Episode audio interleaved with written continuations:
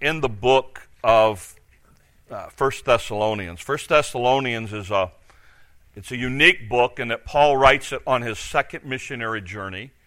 Uh, he has traveled over and uh, he's been in Philippi where he got arrested and thrown in jail, and people got saved there in Philippi.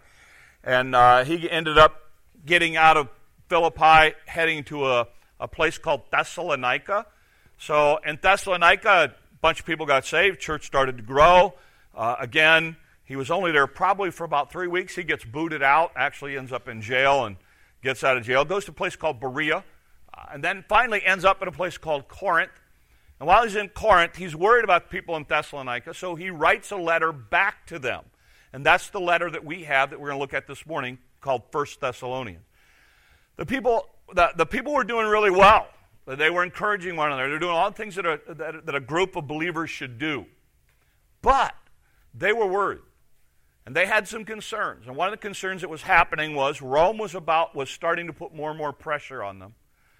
And Rome was starting to persecute Christians. In fact, it's not too long after this, a guy by the name of Nero is going to come in, and he's going to take persecuted Christians to a whole new level. So, as they're struggling with this, the Christians have some concerns. One of the concerns is um, are we ever going to see our, our, our, fellow brothers and sisters in Christ when they die? Uh, and so we talked about that last week, and Paul talked about the idea no, you need to understand, you'll see them again.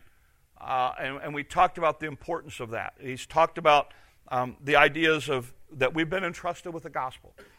That that's an incredible thing. And so this morning, um, we're in chapter 5, and the end of chapter 4 and the beginning of chapter 5 deal with the end times. Because, again, because of the persecution, these people are thinking, hey, it's over. It's the end times. And, and, and they knew about these concepts called the day of the Lord that we're going to talk about today. And, and they, were, they were all worried about what did that mean for them. So Paul writes this. Now, anytime we talk about the last things, there's a whole bunch of stuff. There's, there's the rapture, there's the second coming, there's the tribulation, there's the millennium, there are millennial kingdom, there's the great white throne judgment, there's the judgment seat of Christ, there's the battle of Armageddon. And it's, and it's all these pieces you got to put in order if you want to really get into the Bible study thing. And everybody puts them in different places. So um, Last week we spent a little time explaining to you where we put them. Okay, you can put them wherever you want. All right, uh, but what we believe is that the next event on God's timetable, and again, you have to understand, on earth we think past, present, future. God is eternal. So if you are eternal, there's only present. Okay? There's, there's only present because you are. So when we take God's what God teaches about it and put it into this past, present, future time work, we have to be able to put it in a place. And God doesn't necessarily have to put it in a place. Okay? Time, again, I don't want to get too deep in this. Time is an earthly concept. Okay? It's a concept we humans need. But God doesn't because He's eternal. What we believe is on the earth here, the next event is we would teach that the next event is what's called the rapture, where God comes back for his children. And that's what we talked about last week. And the dead in Christ shall rise first. Then we which are alive and remain will be caught up together with them in the air, and so shall we ever be with the Lord. We believe that's the next event. Some people don't believe in that. You need to know that. Some people don't believe. They believe that Christians will go through the tribulation. We believe that one of the things that God's going to do is God's going to come back for his children before he judges the world. Before that seven years of tribulation. Okay? Uh, now, here's what's. Let, let me just give you a couple reasons why I hold to that and why we as a church hold to that. I believe that you see from Genesis to Revelation this principle that God spares his children when he gets ready to judge the world. I believe you see it, for instance, in Noah, in the story of Noah and the flood. What does God do? He says, I'm going to wipe out the whole world, but not your family because you guys are righteous. I'm going to spare you guys. When God gets ready to destroy Sodom and Gomorrah, that's Abraham's argument with him. He says, Wait a minute, are you going to strike the righteous with the unrighteous? And God says, No, I won't do that. You go find the righteous people and I'll spare them. And you remember this story. Abraham keeps negotiating with God. He goes, Well, how about for 50 righteous? God said, No, I won't do it for 50 righteous. And then it came down to, eventually got down to 10. Uh, and basically, God just said, You go get all the righteous people, and then I'll, then, I'll, then I'll judge. You see it in the story of the children of Israel. When you see the plagues in Egypt, the 10 plagues on Egypt, it, when you start to study them, what you find out is the children of Israel experienced them just the same way Egypt did until, I think it's the fourth plague. From the fourth plague on, it affected Egypt, but not the children of Israel. And you see in the Passover, the ultimate thing with the firstborn, all of the children of Israel who believed and followed God were spared, and they were delivered out of Egypt.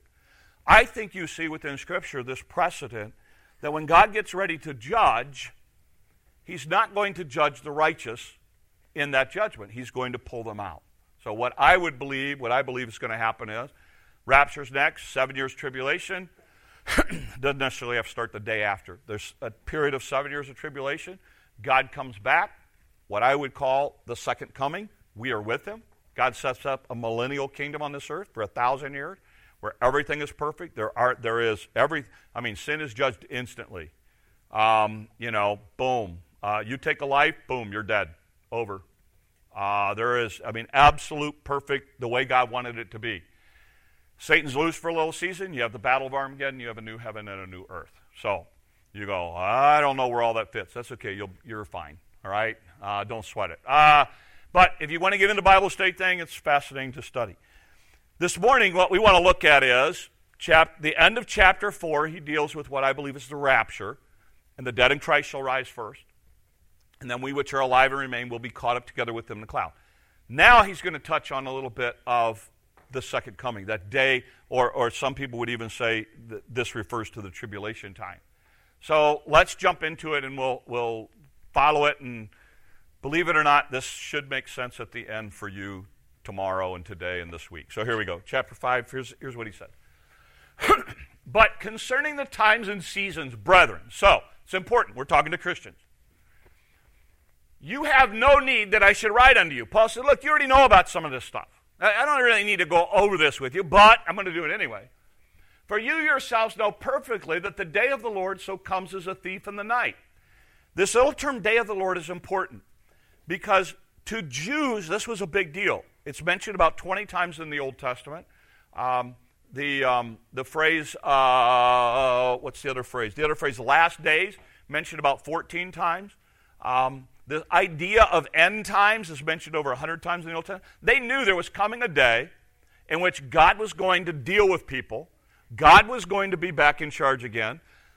The enemies of Israel were going to be uh, persecuted and destroyed. Israel was going to come back to Jerusalem. They knew all of this stuff. So Paul says, Look, I don't, I don't really need to go over this with you. You guys know about all this stuff anyway. But notice what he said.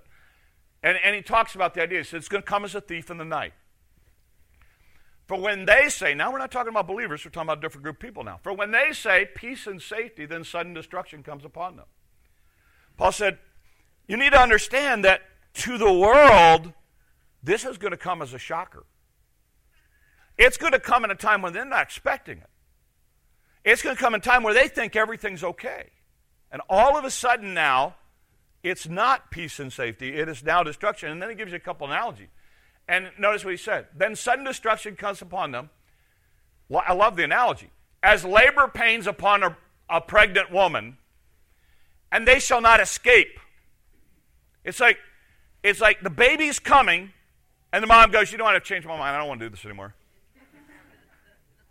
Paul said, Don't work like that. When the baby comes, the baby's coming. You, you don't get a, and he said it's the same thing. When the day of the Lord comes, when it starts, it's not going to be able, people are not going to be able to go, oh, hey, look, I'm out. Okay, I'll believe everything that I've been told now. It's too late. You can't escape it. That's what he's saying to these people. And he goes on and he said, But you, brethren, are not in darkness.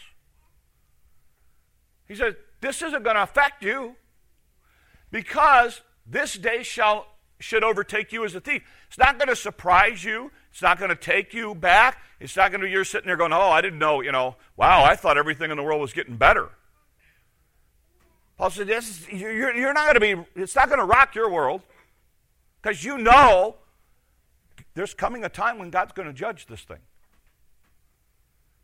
But notice what he says, and this is really important. He says, You are not in, what's the word?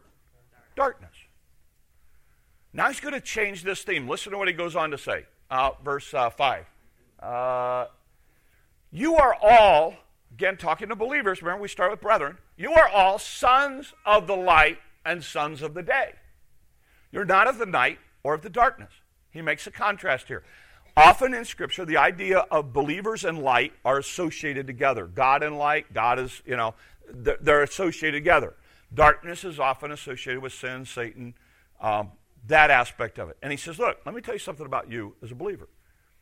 You're of the day. So, when does the thief come? When does the thief come? Night. Darkness. Well, wait a minute. If I'm a day person, am I worried about the thief coming at night? I'm a day person. And notice what he goes on to say. Therefore, let us not sleep as others do, but let us watch and be sober. Paul said, You know what? You need to pay attention to what's going on. You don't have to do it because you're afraid, but you need to pay attention to what's going on. You need to watch and be sober. Um, see that idea of let us not sleep? It's an interesting thing. Remember last week we talked about the idea of those who sleep in Christ? That word, sleep, is peace, restful sleep. The word he's about ready to use is turmoil, toss and turning, can't get to sleep, restless kind of sleep. And notice what he says For those who sleep, sleep at night, and those who get drunk, get drunk at night. But let us who are of the day be sober, be serious. Putting on the breastplate of faith and love, and as a, and as a helmet, the hope of salvation. Some of you have this hanging in your, your house or written on your walls faith, hope, love. Here's, here's, here it is. This is what he's talking about. Paul says, look, there are people out there that this is going to take by surprise. They're people of the night, is what he would call them. We're people of the day. And Paul says, look, as people of the day, we need to be serious about what's coming because it is going to affect other people.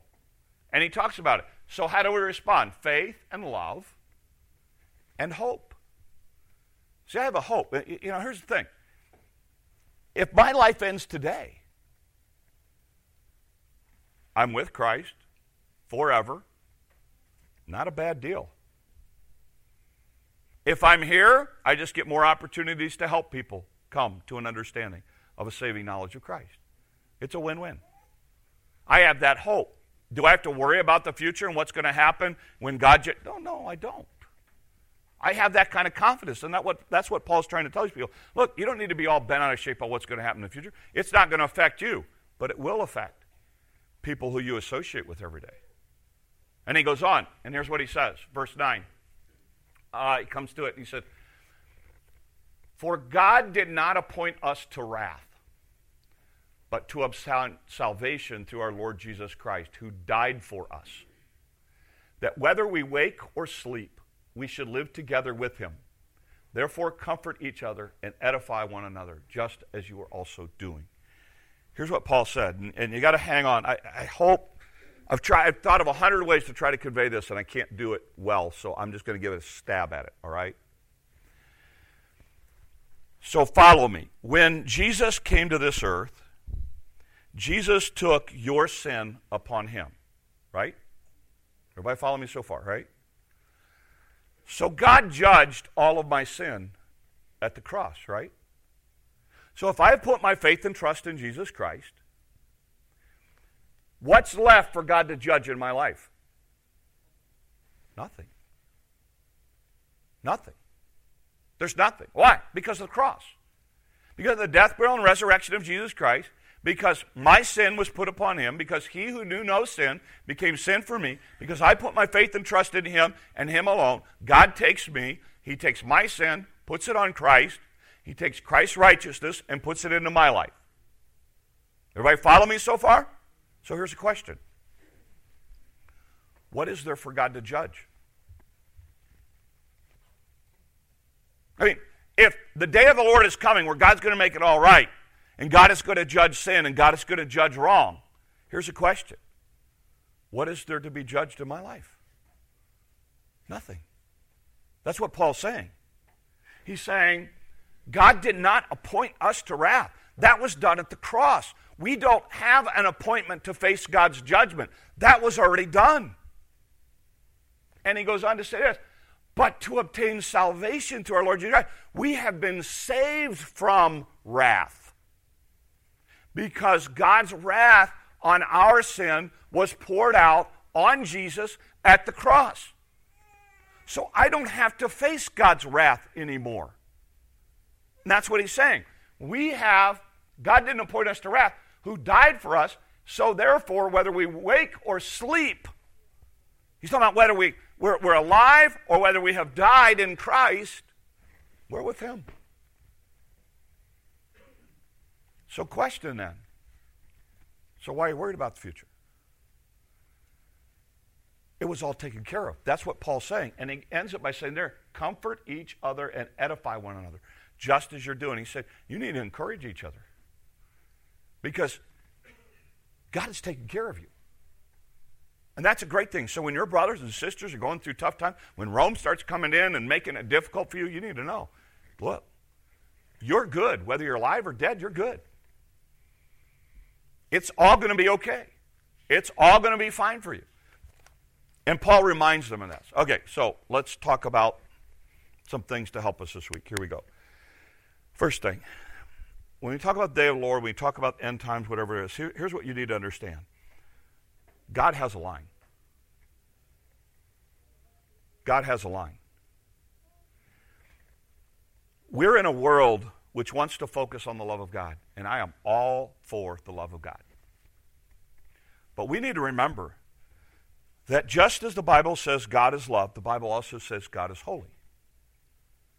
We need to remember that God has a line, and you can go from Genesis to Revelation, and you can read story after story after story where God was loving and patient and kind and gracious and merciful, and then God went, now it's time for judgment. 120 years of Noah building an ark. And God said, it's going to start raining today. And everything that's not in the ark is dead. God drew a line Sodom and Gomorrah. God said, Abraham, I'm going to wipe them out. The sin has become overwhelming.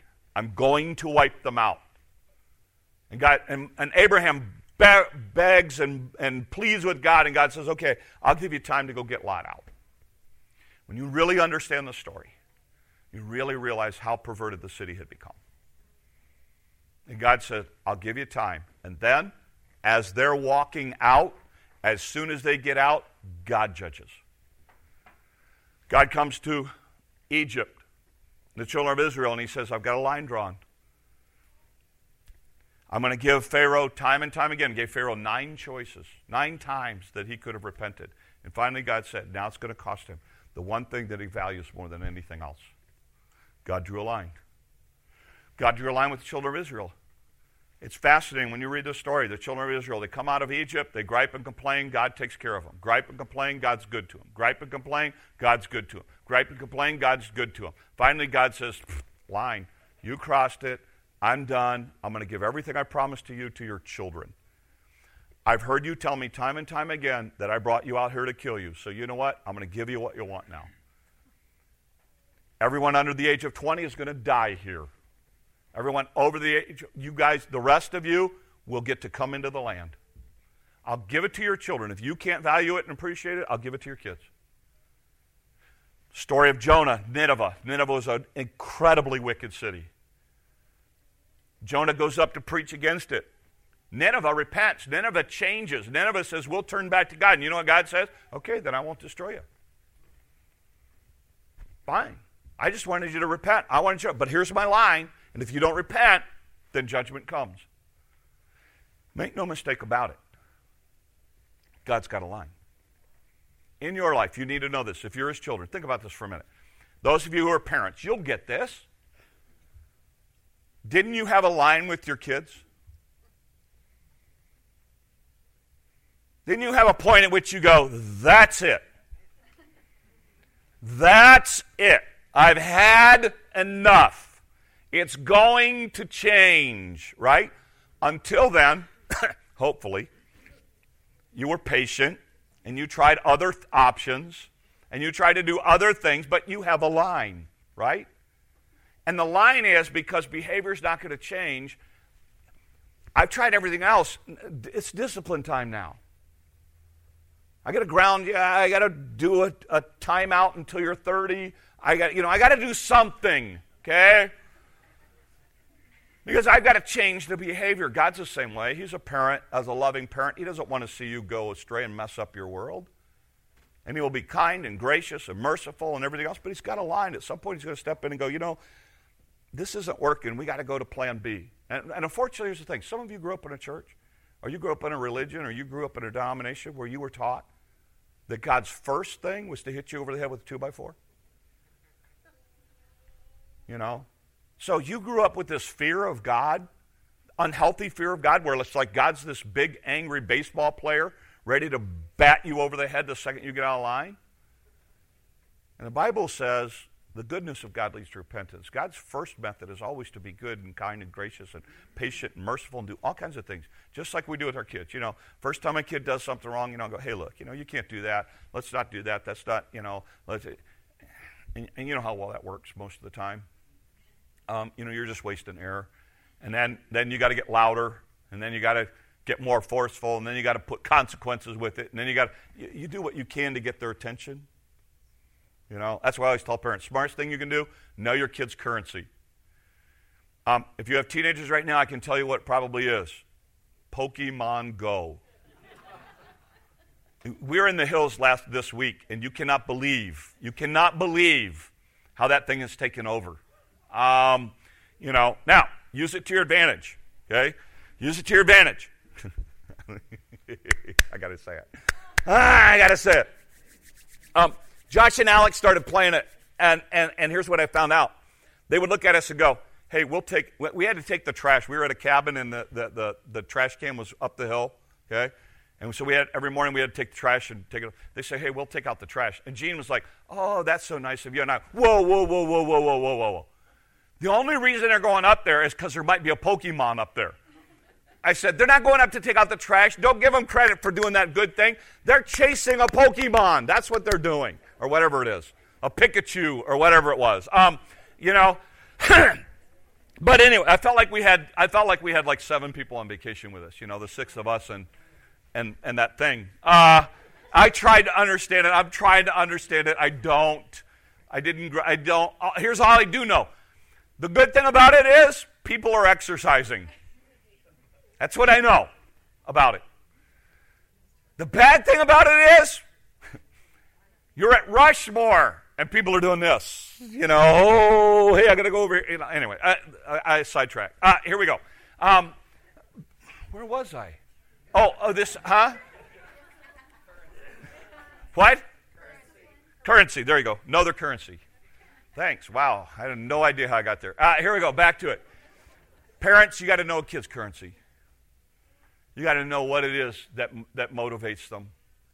You know, you've got to know why, because that's, that's the leverage that you have as parents. You know, and it's the same thing, by the way. You're teaching God what your currency is. And just think about this for a minute. If God wants your attention, and you're putting something in front of him, and he's trying to get your attention, and you continually ignore him, what's he probably going to use to get your attention? Whatever your currency is. And you need to keep that in mind. you need to keep that in mind. Because that's God's not doing it to be me. God's doing it because He has a line, and the line is here, and you're here, and he wants you to move back to here. You know, uh, it was like when we were doing the glass blowing. You know, there was big shields in front of us, and the one piece that I was doing, the problem is that piece is about 1600 degrees, and my, my hand is this far away from it. And she goes, Hey, do you want a glove? And I said, I think so.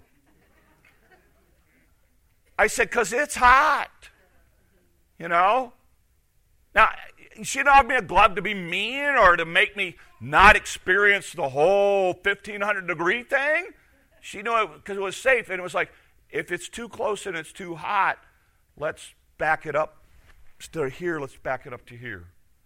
And that's what God's going to do for you. But God has a line. Don't forget that. Don't forget that. The second idea is this we got to be sober about life. Bottom line is, this thing is coming to an end. The bottom line is, everybody that you see eyeball to eyeball this week has a time at which they're going to take their last breath. The bottom line is the people that we rub shoulders with all week long need hope and confidence that we have in Christ because they don't have it. And if they get a diagnosis tomorrow from the doctor, their world falls apart because they're scared to die. Death is something that they are so afraid of because they don't have hope. They don't have faith. They don't have that love of God in their heart. And we do. And we have an opportunity to share that with them. And I wonder sometimes, I wonder sometimes how God feels when, when, when we, don't, we don't do that. You know, the close analogy I could think is, you know, with all the storms we've had and stuff like that. What if my wife and I had built a storm shelter? You know, we went the whole prepper thing. You know, we've got like a storm shelter, uh, shelter that seat, that, that'll seat 50 people.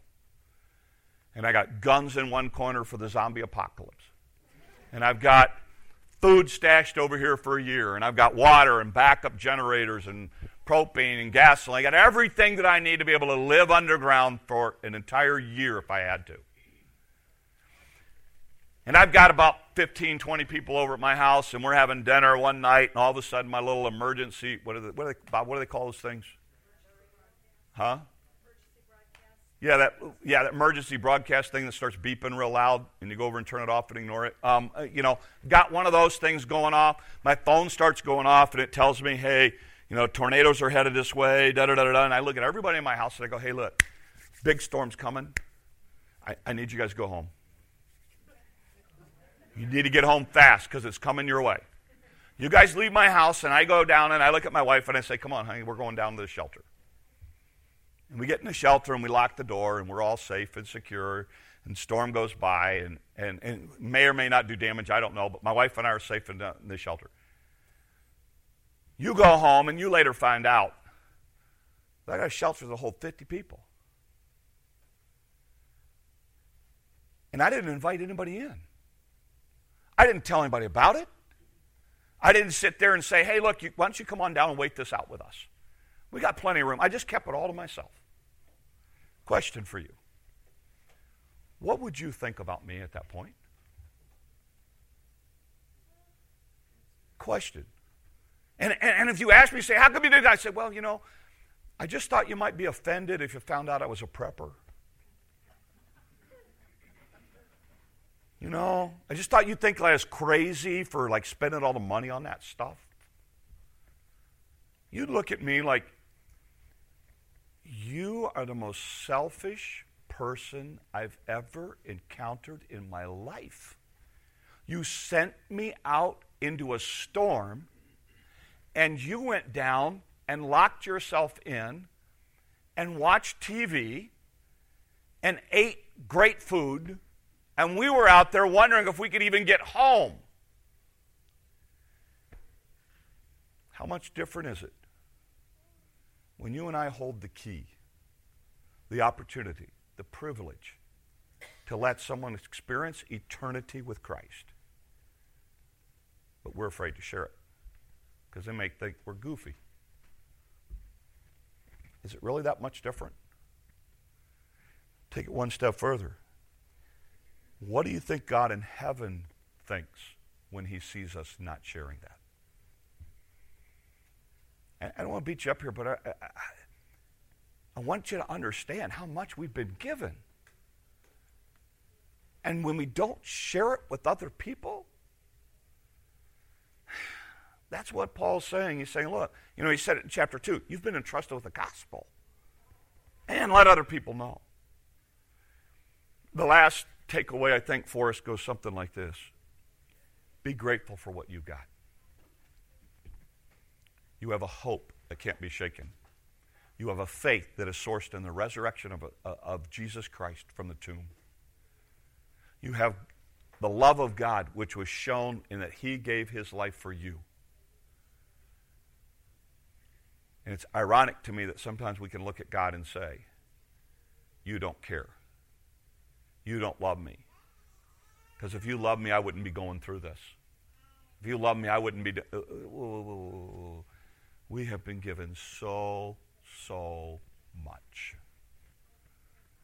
As Paul said, encourage one another. Because I guarantee you,